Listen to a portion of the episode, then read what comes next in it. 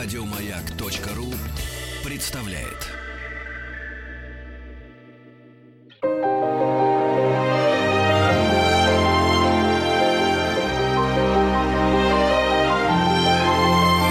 Собрание слов с Алексеем Веселкиным. Здравствуйте, дорогие друзья. Это «Собрание слов». Меня зовут Алексей Веселкин. А в гостях у меня э, Александр Титель. Здравствуйте. Здравствуйте. Здравствуйте. Художественный руководитель оперы Московского академического музыкального театра имени Станиславского Немировича Данченко. Режиссер. режиссер. Театральный режиссер. Александр Борисович, во-первых, э, мои поздравления с большой премьерой. Спасибо. Это «Пиковая дама» 6 ноября. И мы о ней отдельно поговорим потому что, в общем, скоро юбилей у вас. Ну, совсем скоро уже, 18-19 год, вот этот сезон. Да. Сто лет. Это, да. тоже, это тоже страшно. Это тоже такая дата, да, ответственная весьма. Я почему хочу об этом отдельно поговорить и начать с этого именно разговор, потому что я, например, был на одном юбилее, который такой какой-то булгаковский был. Это было в театре МХАТ, сто лет МХАТу. Ага. Вот. И мы принимали там участие, театр Рамс тоже выступал с номером. Мизансцен, вы не были на этом? Был. Вы помните, как и мизансцен, там сидели артисты под деревом. Да, дерево было замечательно. Дерево мы великолепное. сидели было. под деревом. А, и вы тоже да, сидели под крутились, деревом? конечно. А вы крутились. А я со, со стороны наблюдал в проекции боковой. А, понятно. Вот. И где-то часа через два, через три некоторые стали выходить. Вы, кстати, там употребляли что-то или нет? Конечно. Конечно. Вот. Да, это было видно, кстати говоря. Все употребляли. Вот. Никто и не скрывал. Нет, это нет, была нет, главная, я думаю, одна из задумок э, Олега Николаевича Ефремова под древом Московского художественного театра ну, в общем, кружиться и выпивать и закусывать. Да, ну и вот, э, так сказать, вся вот эта художественная масса, которая была под деревом, она менялась. Некоторые потом стали э, выходить из-за столов и заходить за дерево, потому что им, им-то не видно было, и покуривать даже там. А, вот тогда. Да, там очень смешно было. А я сбоку это все наблюдал. Вот. И иногда видел кусок зала, который тоже иногда недоумевал, что, что делается, потому что они-то не могли себе позволить ни курева, ни выпивания. И когда Олег Николаевич с бородой, в общем, уже старый человек, обращался и говорил про Станиславского, он находил такая странная э, мизансцена спиной к трупе, и почему-то говорил он это, естественно, в залу. Он же мог к залу появиться спиной. И в этот момент, я к чему веду, я вдруг понял, что вот эта страница великая, сто лет ровно, вот она закончилась. Вот они пришли в какую-то некую точку. И после этого начался какой-то другой театр. Я сейчас не буду говорить, лучше, хуже. Вопрос не в этом. Что всегда существует у больших театров точка отсчета, и потом они приходят в какую-то нулевую точку, и надо что-то делать. Или он умирает, или он развивается, э, находит силы, э, энергию, идеи, вот, перспективу заново существовать. Вот у вас какое предощущение перед вашим юбилеем? Ну, вы знаете, э, такой цикл в сто лет, он, я бы сказал, такой чересчур макроцикл. Знаете, на самом деле, вы же театральный а, артист, вы же актер. Мы с вами знаем, что, в принципе, ну, каждые, мне кажется так, каждые лет 6-7 что-то должно э, в театре чуть-чуть меняться. Вот у меня ощущение такого цикла примерно – мне кажется, э, это как система матрешек, знаете, вот есть более короткие промежутки, есть более, они находятся в других, более крупных промежутках, есть вот эти 6-7 лет, они находятся в каких-то десятилетиях, десятилетия в каких-то там э, крупных периодах. Периоды связаны не только с формально, чисто, просто с цифрами, но, наверное, и с именами артистов, с именами художественных руководителей, да. Этот театр реально родился не сверху, не э, э, рескриптом государя-императора или постановлением там, ЦК или Политбюро или городским или мэрии. Там. Этот театр родился, потому что когда-то пригласили э, Константина Сергеевича Станиславского и Немировича Данченко вот в декабре, по-моему, 18 года пригласили в Большой театр, раскатали перед ними красную ковровую дорожку и позвали с единственной э, целью что-то сделать с искусством Большого театра, чтобы оно перестало быть таким пафосным, таким э, искусственным, таким оторванным от э, э, реальной жизни э, имея в виду, что вот мастера художественного театра, создатели этого театра, этого направления сумеют внести какую-то новую жизнь в мастерство, собственно, оперного артиста. Да? Дальше умный Немирович Данченко быстро понял, что вряд ли в рамках вот этого заведения э, уже достаточно бронзового, по крайней мере, если не золотого, удастся что-то сделать. И и организовал музыкальную студию у себя при художественном театре. Более наивный Константин Сергеевич организовал музыкальную, да, да, организовал музыкальную студию там, при Большом театре но тоже долго не засиделся. Там быстро понял, что э, это, это невозможно. Прививать новую эстетику молодежи рядом э, с мастерами, зубрами, которые выходят на сцену. И перенес студию в свой дом, туда, куда его перевезли, куда он переехал, э, в тот самый знаменитый, благодаря Булгакову, Леонтьевский переулок, угу. благодаря театральному роману. Да? В Леонтьевском переулке, и там родился тот самый знаменитый спектакль Евгений Онегин, когда люди играли его, артисты играли его в своей одежде, там не было костюмов специальных, вот в этом колонном зальчике дома Станиславского. И оттуда как бы считается, что пошел э, сам театр. Да? Э, он вообще сложно довольно складывался, потому что были две студии. Студия оперная Станиславского, студия музыкальная Немировича. Одна вот у него дома, другая при Московском художественном театре. Потом постепенно-постепенно они развивались э, превратились в театры, а потом, наконец, уже распоряжением э, правительства тот дом, который мы сегодня занимаем, на Большой Дмитровке 17 э, был предоставлен обеим этим студиям, и там образовались театры. Два театра было. Внутри одного здания? Внутри одного здания, при одной дирекции, был директор Немирович, но тем не менее они друг с другом не общались, как мы знаем но, так сказать... Как да. странно, история переплетается да, из, да, из, да. из МХАТа, потом в роман Булгакова, и вот это все вместе, и опять раздельно, и да, под да, одной да. крышей. Но жили вполне достойно, достойно. Играли через день, три дня в неделю играла студия, играл театр Немировича Данченко. Угу. Он а, тяготел а, к каким-то очень таким а, новым оперным названиям или к оперете. Он был очень такой большой знаток и любитель, и у него был, видимо, замечательный вкус на оперетты, было много оперетты, было много воспитанно замечательных опереточных артистов. Ну, коммерческая жилка тоже, видите, это, может быть, и продавалось даже лучше. Э, возможно. Константин Сергеевич э, тот больше тяготел к такой традиционной оперной классике, поэтому там ставились и Богема, и Севильский, и, э, и там, скажем, и Пиковая дама, и, и ну, уже известный Евгений Онегин, и Царская невеста, по-моему, там много, и Борис Годунов так далее. И вот так вот они жили, была единая дирекция, один оркестр, один хор, три дня играл один коллектив, три дня другой коллектив. А, перед самой смертью, незадолго до, Константин Сергеевич э, пригласил Всеволода Емельевича Мерхольда, лишенного уже театра, уже висящего на волоске.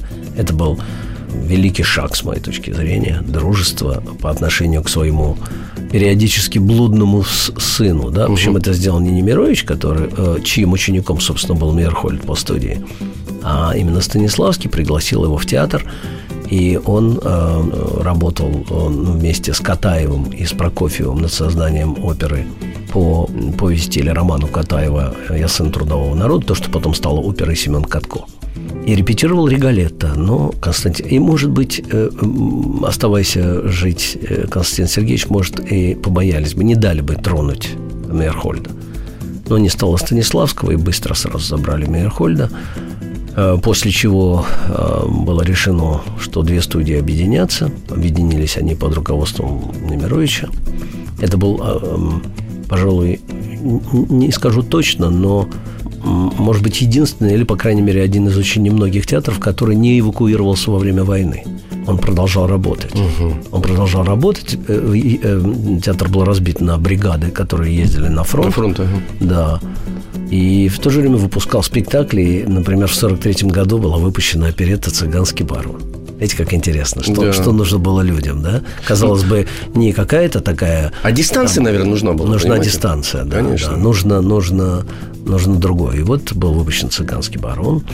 Ну и так далее, и так далее. Вот знавал этот театр и разные какие-то направления. Долгое время был таким... А, его называли лабораторией советской оперы. Там очень много ставилось э, новой музыки, музыки, которую писали современные композиторы.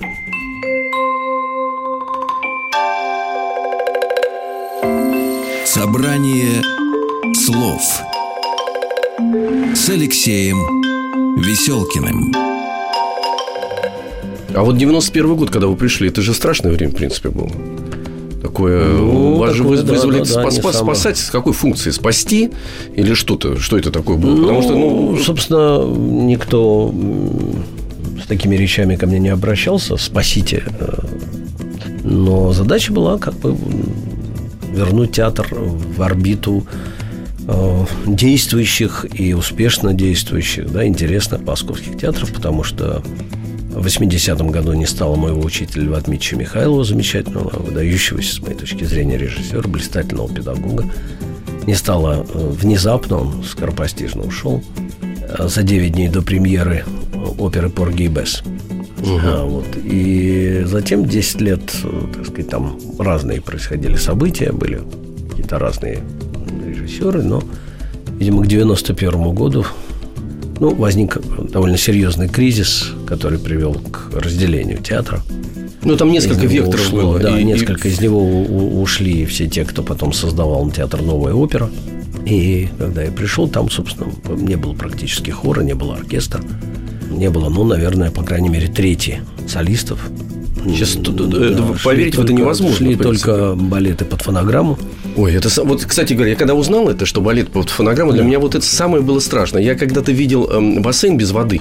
Да. Вот, и, и возникало такое страшное чувство, что в бассейне всегда должна быть вода, потому что она жизнь несет. Ну, он- это абсурд бассейн без воды. И когда балеты под фонограмму, это, видимо, самое страшное, что может быть в большом, в таком, ну, в большом- не Ну просто да, театр солидный театр, солидный, огромный театр, гигантский, гигантская сцена. Она подразумевает дух вот этот вот, в этом же вся прелесть, когда вибрации начинаются. Да, ну вообще бассейн без воды это еще, знаете, такой объект психушки. Почему-то мне это напоминает. Ну, вы знаете, вообще, честно говоря, когда вы остались без хора, без солистов, э, без оркестра, это тоже, в общем, в принципе, пограничное состояние. Я сейчас задам странный вам вопрос. Вы футбол любите или нет? Ой, обожаю. Обожаете, смотрите. Со сборной ничего не могут сделать. Увы. Вот она находится все время в состоянии, когда нет шести солистов, нету хора, нет оркестра, нет этого, ничего там нету. И какие-то способы, вот э, странные подходы к этому. Вот, вот на ваш взгляд, вот чтобы скреативить что-то, вот э, Я вышли, все-таки, я вышли- все-таки думаю, что, а, конечно, бывают, если э, применительно к футболу, который мы, Что с вами, надо как сделать? я понимаю, вы же любим, да, да. любим, да, и я даже когда-то, ну, очень так целенаправленно играл мальчишкой э, в клубе «Кожаный мяч», помните, был? Да, да, да, да, да. Золотая шайба, Вот, кожаный да, мяч. Да, Ну. да, да. И я думаю, что, конечно, бывают разные поколения, бывают более талантливые, бывают менее талантливые поколения футболистов и так далее. Многое переменилось, но все-таки я думаю, что главное – это тренер. Должен быть человек, который понимает ситуацию сегодня, который понимает, что он может сделать с какими игроками.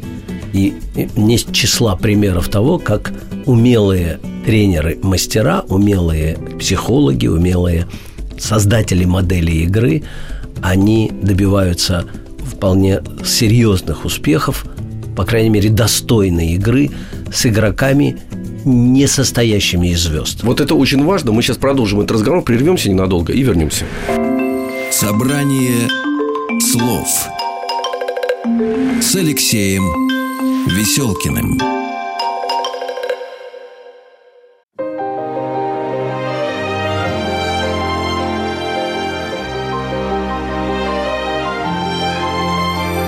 Алексей Веселкин и его собрание слов. Александр Титель у нас в гостях, художественный руководитель оперы Московского академического музыкального театра имени Станиславского и Немировича Данченко. Я Алексей Веселкин, это собрание слов.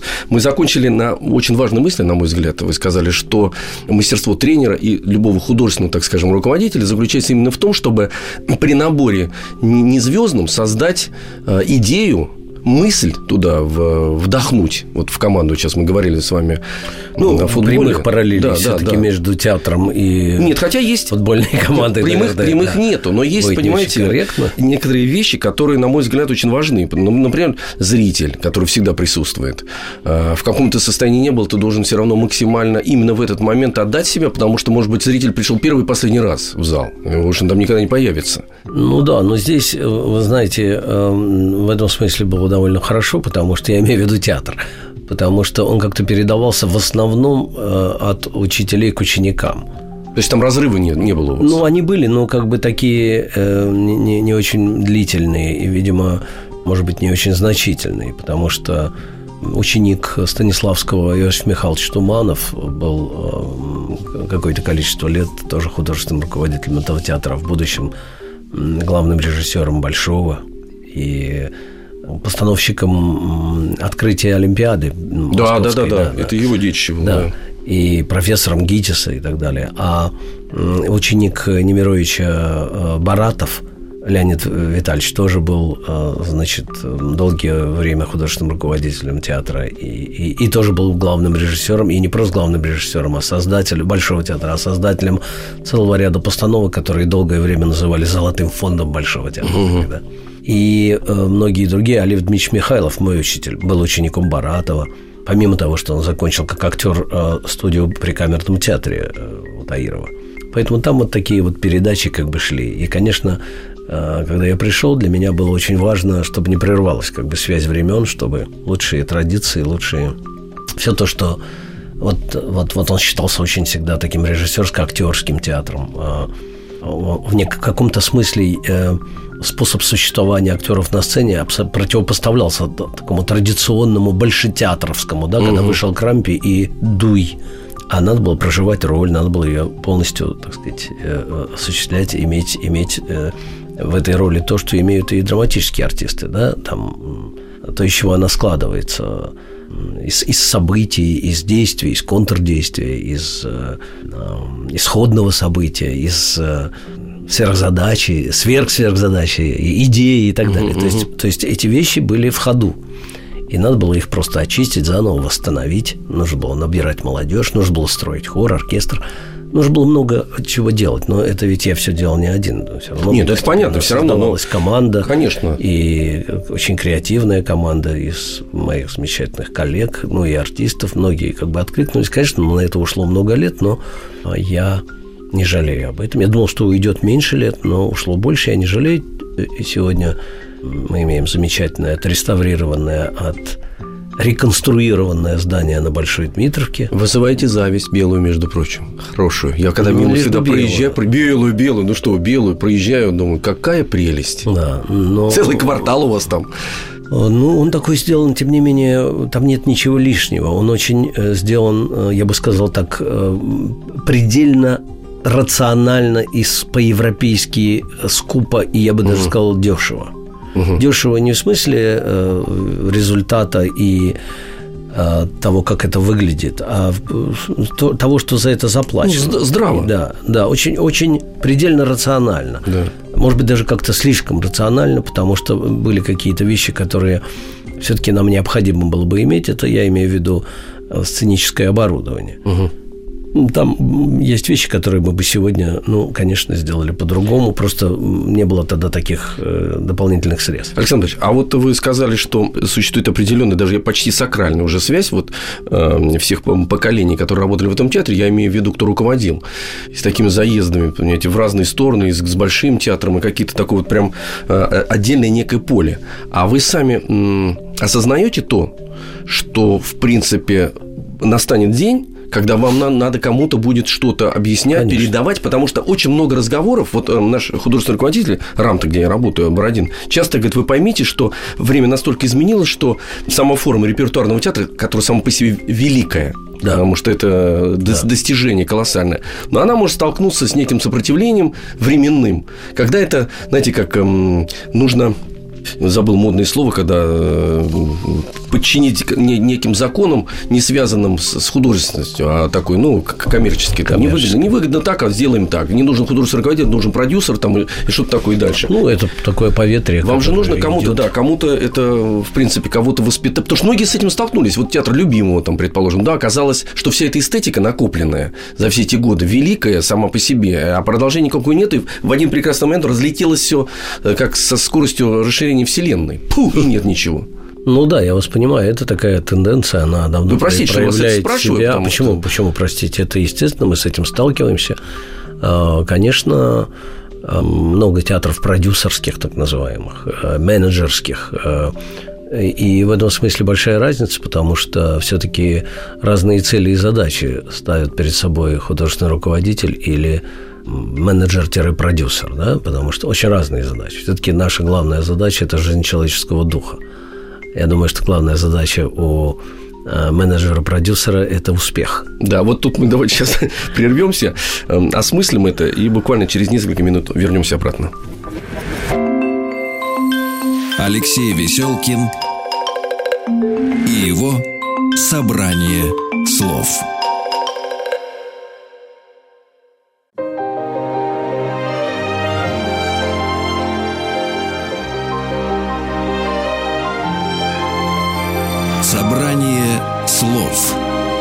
С Алексеем Веселкиным. Александр Титель. В гостях у нас художественный руководитель оперы Московского академического музыкального театра имени Станиславского и Немировича Данченко. А, мы с вами поговорили, ну так, кратко, конечно, недолго, но о том, что задачи коммерческого театра и репертуарного театра принципиально разные. Э, вот, театр коммерческий живет быстро, ему нужно значит, освоить, быстро туда э, отправить, получить и, значит, придумать новый проект. А театр репертуарный живет, конечно, по- по-другому. По-другому театр репертуарный все-таки должен иметь свое лицо. А, И это лицо не делается э, непосредственно э, за час до выхода на сцену.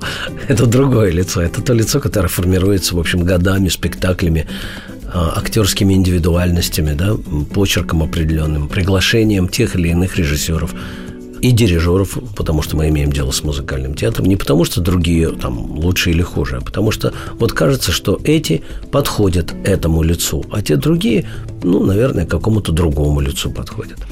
Вот. А То, что вы говорите о том, что должна быть какая-то смена, безусловно, но дело в том, что уже давно стало очевидно, что театр это для меня было ясно давно. Театр не, не может быть сегодня местом высказывания одного единственного режиссера или одного единственного дирижера в случае музыкального театра.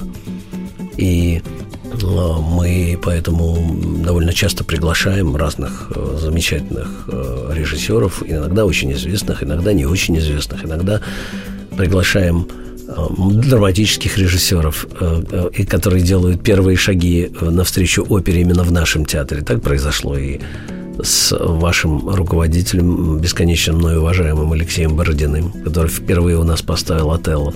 Так э, произошло и с Адольфом Шапиро, замечательным режиссером, который впервые прикоснулся к опере и сделал у нас замечательный спектакль «Лючия де Люмермур» с Хиблой Герзмау.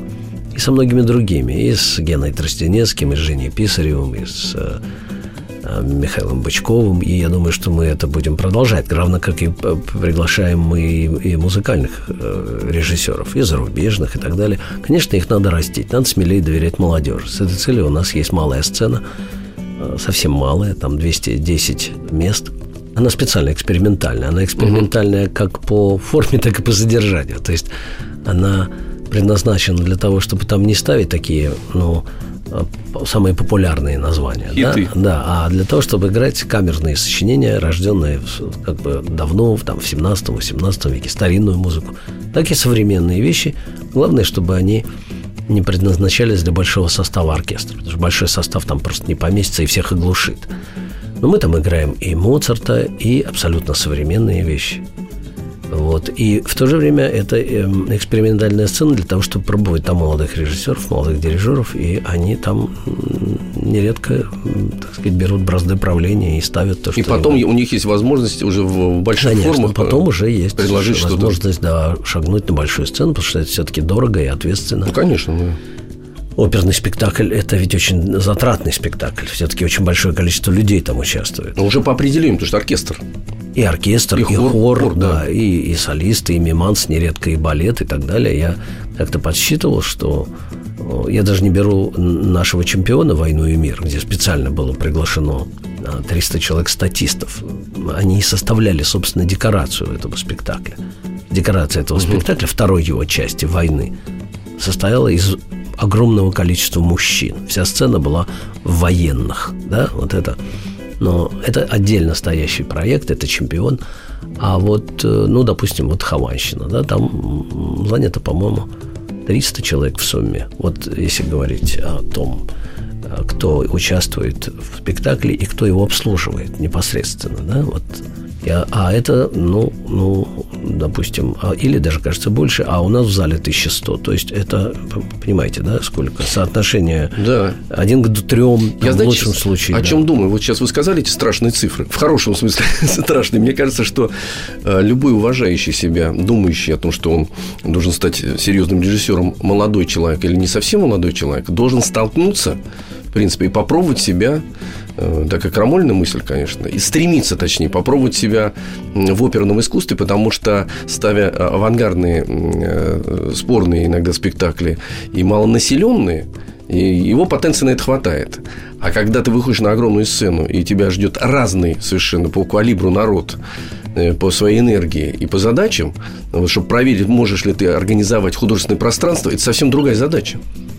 Мало того, это надо сделать довольно быстро, потому что такая возможность, которая существует в драматическом театре, ты э, начал что-то репетировать, ты почувствовал какой-то тупик, ты это а- остановил. А у вас не останавливаются, да? Нет, это невозможно. Это, это огромный поезд, это огромный караван. Он тронулся в путь, он должен прийти к концу. Как правило, на постановку отводится в среднем в Европе 6 недель. Мы тоже стараемся держаться ближе к этому сроку, но учитывая, что у нас как все-таки два состава, и это не театр джастаджона, а театр репертуарный, то есть а, артисты заняты одновременно в текущем репертуаре, да, и так далее, и так далее, то, ну, ну до двух месяцев. Вот все. Не может быть. Я сейчас это мне максимум. говорите, потому что я вот работаю в театре и Ну, вот у меня сейчас был совершенно уникальный, уникальный. э, У меня никогда не было столько времени и столько а, действительно столько времени и столько сцены, как в этот раз. Никогда за все э, 25 лет моей работы в этом театре, да и до этого, и в других местах. Нет, ну в театре Стаджоне, когда я работал там за рубежом, стоял спектакли, там такое бывало. Вот у меня на пиковую даму ушло два месяца. это максимум ваш. Это мой максимум. Вы меня сейчас убиваете. Нет, живите. Лиза, Лиза говорит Герману, нет, живи, поет, и вы живите, Я Алексей. обязательно это, это передам, во-первых, всем своим товарищам, которые иногда выпендриваются по поводу того, что у них не хватает времени, потому что обычно спектакль, ну, 6 месяцев точно. Вы не доположишь в Нет, это невозможно. Вы это невозможно. да? Тебя отравят или, или убьют, или, пов- или Передам, ты сам все передам, повесишься. все передам, Потому что как вы это- эффективно работаете. Это, это, это, очень дорогой процесс, в нем задействовано огромное количество людей. Э, Цеха шьют костюмы, другие цеха делают декорации. И это все должно м, э, вовремя э, соединяться, соединяться, соединяться, соединяться с тем, чтобы на конечном последнем этапе сойтись э, в премьеру. И сам факт уже э, того, что э, это вообще может соединиться, э, является каждый раз неким чудом, э, что вот это все может соединиться, слиться, и что-то, и что-то произойти, и нередко соединяется. Вы понимаете, это, это, это говорит о том, что, в общем, чудеса существуют. А в частности, в оперном театре. Собрание слов с Алексеем Веселкиным. Вот, кстати говоря, о последнем вашем чуде, оно ведь тоже э, еще до выхода уже было чудом, потому что это третий, э, третий заход театра к этой опере «Пиковая дама», я имею в виду. И вообще для чего совершать вот такие э, развороты или возвраты, так скажем, э, к материалу, который уже был сделан? Но это не совсем так. Вот есть такие оперы, к которым можно и нужно возвращаться всю жизнь. Ну, понимаете, есть Чехов, есть Шекспир драматическом театре, да, есть то же самое, вот там, есть Чайковский, есть Евгения Онегин и «Пиковая дама», это не просто шлягеры, это вершинные достижения русской лирической оперы, и мировой оперы в том числе. А, Есть э, ну, там, главные, это сейчас модно говорить, там, хиты, да, но это не хиты, есть главные а, русские оперы. Там, скажем, а, вот Евгения Онегина «Пиковая дама» Чайковского, Борис Годунов «Хованщина» Мусорского, ну, там, допустим, «Царская невеста» Римского-Курского, может быть, Китиш его же, или еще что-то и, и так далее. Это, это, это- и к ним возвращаться нужно, необходимо. Главное, чтобы были силы э, и художественные, и певческие, и актерские, чтобы были идеи. И то, что э, за свою уже почти столетнюю историю театр всего в третий раз обратился, это как раз не так Это часто. маловато даже Собственно, получается, да? Стап- ну, ну, это раз в 40 лет. Станил Станиславский, потом э, в 76 году ставил Лев Дмитриевич Михайлов, и вот спустя 40 лет поставил этот спектакль э, значит, я.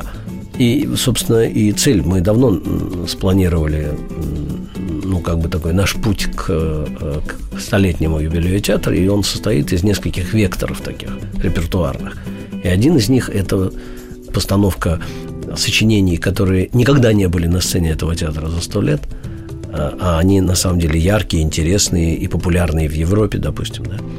А один из векторов заключается в том, что мы возвращаемся к произведениям, заново ставим их к тем произведениям, которые со- э, имели какое-то большое значение в жизни этого театра. Вот Евгений Онегин, да, был когда-то у Станиславского. Вот 10 лет назад мы а, с Боровским и э, Давидом Львовичем, замечательным театральным художником, да, великий художник. да, и с э, нашим главным дирижером Феликс Павловичем Коробовым сделали Онегина. Вот сейчас мы с Бархиным и с Лазаревым, моими выдающимися коллегами, сделали «Пиковую даму». Там, несколько лет назад мы с нашим главным художником Владимиром Анатольевичем Арефьевым и тоже с Коробовым сделали «Войну и мир». До этого сделали Хованщину тоже. Ну, серьезное да, произведение да. Это, все, это все в направлении э, э, вот, вот, вот к столетнему рубежу, чтобы театр было с чем красиво туда войти и с каким-то таким мощным флотом и с легким вспомогательным. А, и эти произведения появляются и, и будут появляться. Ну вот, вот, вот. Ну, пиковая дама это всегда это, конечно, рубеж. Это, конечно, знак. А музыкальный... Хованщина – это знак. Так же, как и «Война и мир» – это знак. А музыкальный текст приходится при этом менять? И вот что я имею в виду? Об этом мало кто говорит. Я вдруг задумался, ну, как дилетант. И, например, режиссеры, когда работают с текстом пьесы или, или литературного произведения, конечно, они его очень часто подчищают, подгоняют под концепцию или что-то дописывают, редактируют. Но это неминуемые вещи. Иногда какие-то достаточно произведения тяжеловесные для своего времени, а потом они компрессия позволяет сделать из них вот такое современное прочтение. Или как Горин переписывал пьесы, практически не меняя, но давая э, некое настроение. Ну, сейчас модно делать, допустим, из э, трех пьес или четырех или пяти пьес Шекспира какую-то одну. Одну компиляцию. Да, а или вот соединить э, Шекспира с, с Чеховым и, допустим, из... Это в литературе. А да. А вот вы как музыкальный Нет, это в музыкальном театре. Это невозможно. Это невозможно. То есть, ну, конечно, возникают какие-то посягательства на расчленение музыкального текста, музыкальной драматургии, но это очень сложно и, с моей точки зрения, неправильно, потому что с литературным текстом это сделать легче. Дело в том, что ну, существуют прецеденты. Да? Вот автор пишет пьесу, а потом, ну вот Шекспир, он сам автор, сам артист э, и, и, и практик театра. Да? Вот то, что он писал, это не значит, что все это ставилось. Вот так вот, от слова до слова. Да? Есть, в общем, пьесы, которые можно читать, есть то, что э, э, ставится на сцену. И там купировать легче, то есть делать какие-то свои версии, да, что-то переставлять и так далее. вот еще, значит. Да, но в опере все очень тесно спаяно. Спаяно а, целым рядом музыкальных необходимостей. А, а, они тонально, а, ритмические, гармонические. Э, э, это все очень тесно связано. Просто так разорвать это будет как разрыв живого тела. Это будет сразу ощущаться. Это будет уже, ну, как бы расчлененкой такой, угу. понимаете? Вот. Но вы видите, вы защищены, кстати говоря, вот этим вот. Ну, вот этой структурой опять. защищены. А вот мы, э, драматические театры, почему столько глумления это происходит? Потому что нету вот той системообразующей вещи, вот как музыка, предположим, которая не дает, хотя можно закрыть глаза и пропустить мимо глаз работу Нет, режиссера, опять, но опять, услышать. Опять опять, история знает. Александр Ильич, история знает, что надо сейчас прерваться. Да, это ненадолго обязан это сделать. Ну, что делать, история вещь непоколебимая. И вернемся.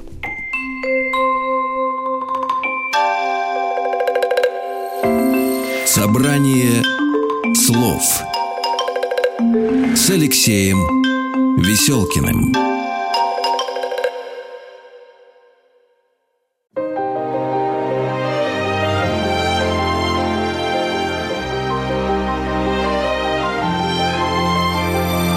Алексей Веселкин и его «Собрание слов». Это «Собрание слов». Меня зовут Алексей Веселкин. В гостях Александр Титель, художественный руководитель оперы Московского академического музыкального театра имени Станиславского, Немировича Данченко. У нас разговор, видите, повернулся в сторону пиковой дамы, и даже, видите, вы меня простите за мою, так сказать, за что, что нахальство, что, а вы меняете текст. Для вас это дико, наверное, звучит музыкально. Нет, нет, нет, вы, вы понимаете... Мне просто интересно лабораторно, все равно это любопытно очень. А, дело в том, что такие опыты история оперы знает по крайней мере, переделывался текст. А, известные случаи, когда а, возбужденные лозунгом «выкинем Пушкина с корабля современников» в 20-30-х годах, особенно в 20-х годах 20 века, да, многие молодые художники, они, значит, скажем, переписывали классические оперы. Переписывали, говорили, музыка замечательная, но текст ерундовый, буржуазный. И, допустим, э, э, оперу Джакомо Пучини Тоска переписывали э, и называли э, «Борьба за коммуну». Угу. Да, и меняли там весь текст. Хитро. Вот, да. Это был не единственный случай, да. Впоследствии э, было признано все-таки, что это чересчур, что это не выход, что надо все-таки обращаться к классическим моим произведениям достаточно уважительно и не, не заменять их, а не менять в них и не делать этих, так сказать, перестановок. А, а вся эта практика получила название э, такой вульгарного социологизма. Вот к такому вульгарному социологизму порой прибегают и сегодня. Это бывает. Но, мне кажется, само по себе классическое произведение таит в себе по-прежнему столько интересного, нового. Ведь ну, оно само по себе кажется неизменным, да, но время-то меняется, а это произведение вступает во взаимодействие с временем. Это удивительно. И, значит, каждый кстати. раз это новое да, будет. Да, это, да. это взаимодействие, результат этого взаимодействия будет новым, будет открываться что-то другое. Поэтому вот, вот, но то и классика. А если каждый раз что-то там внутри... Хотя бывают случаи, бывает...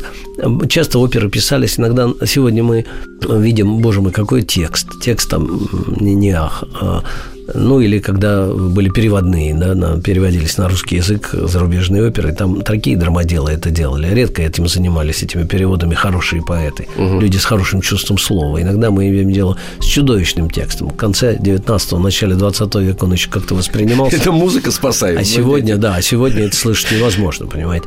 Поэтому, может быть, в этом тоже есть некий резон, если бы люди с хорошим литературным словом сделали бы новые переводы, тогда можно было бы чаще исполнять э, какие-то зарубежные оперы на русском языке.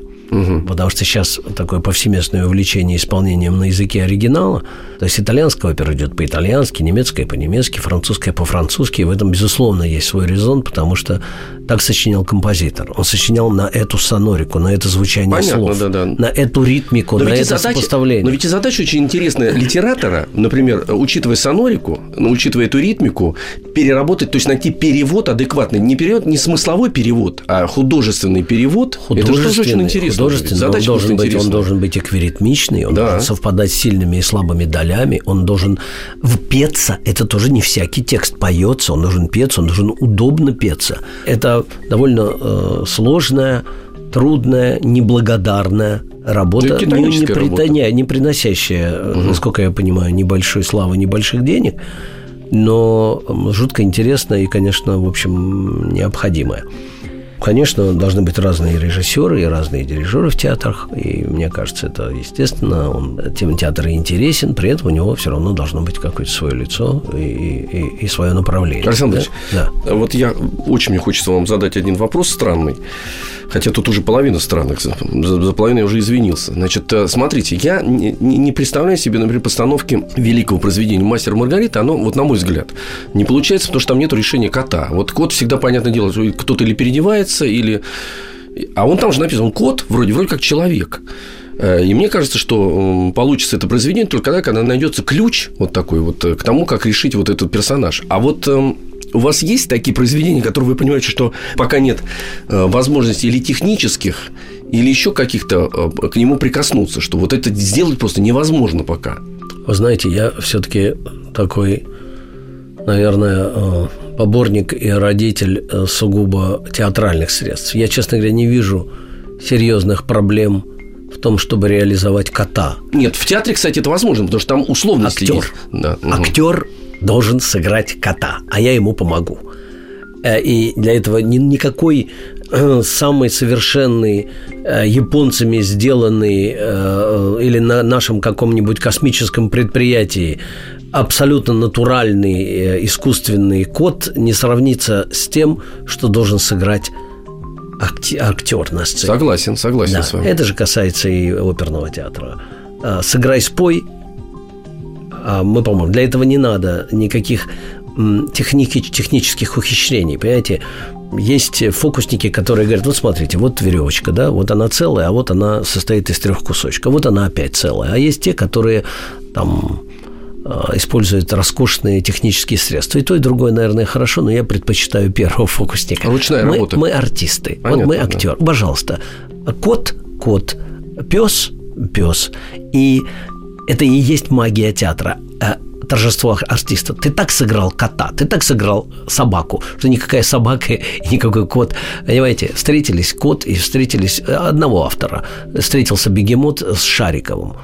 А, а, один полаял, другой мяукнул.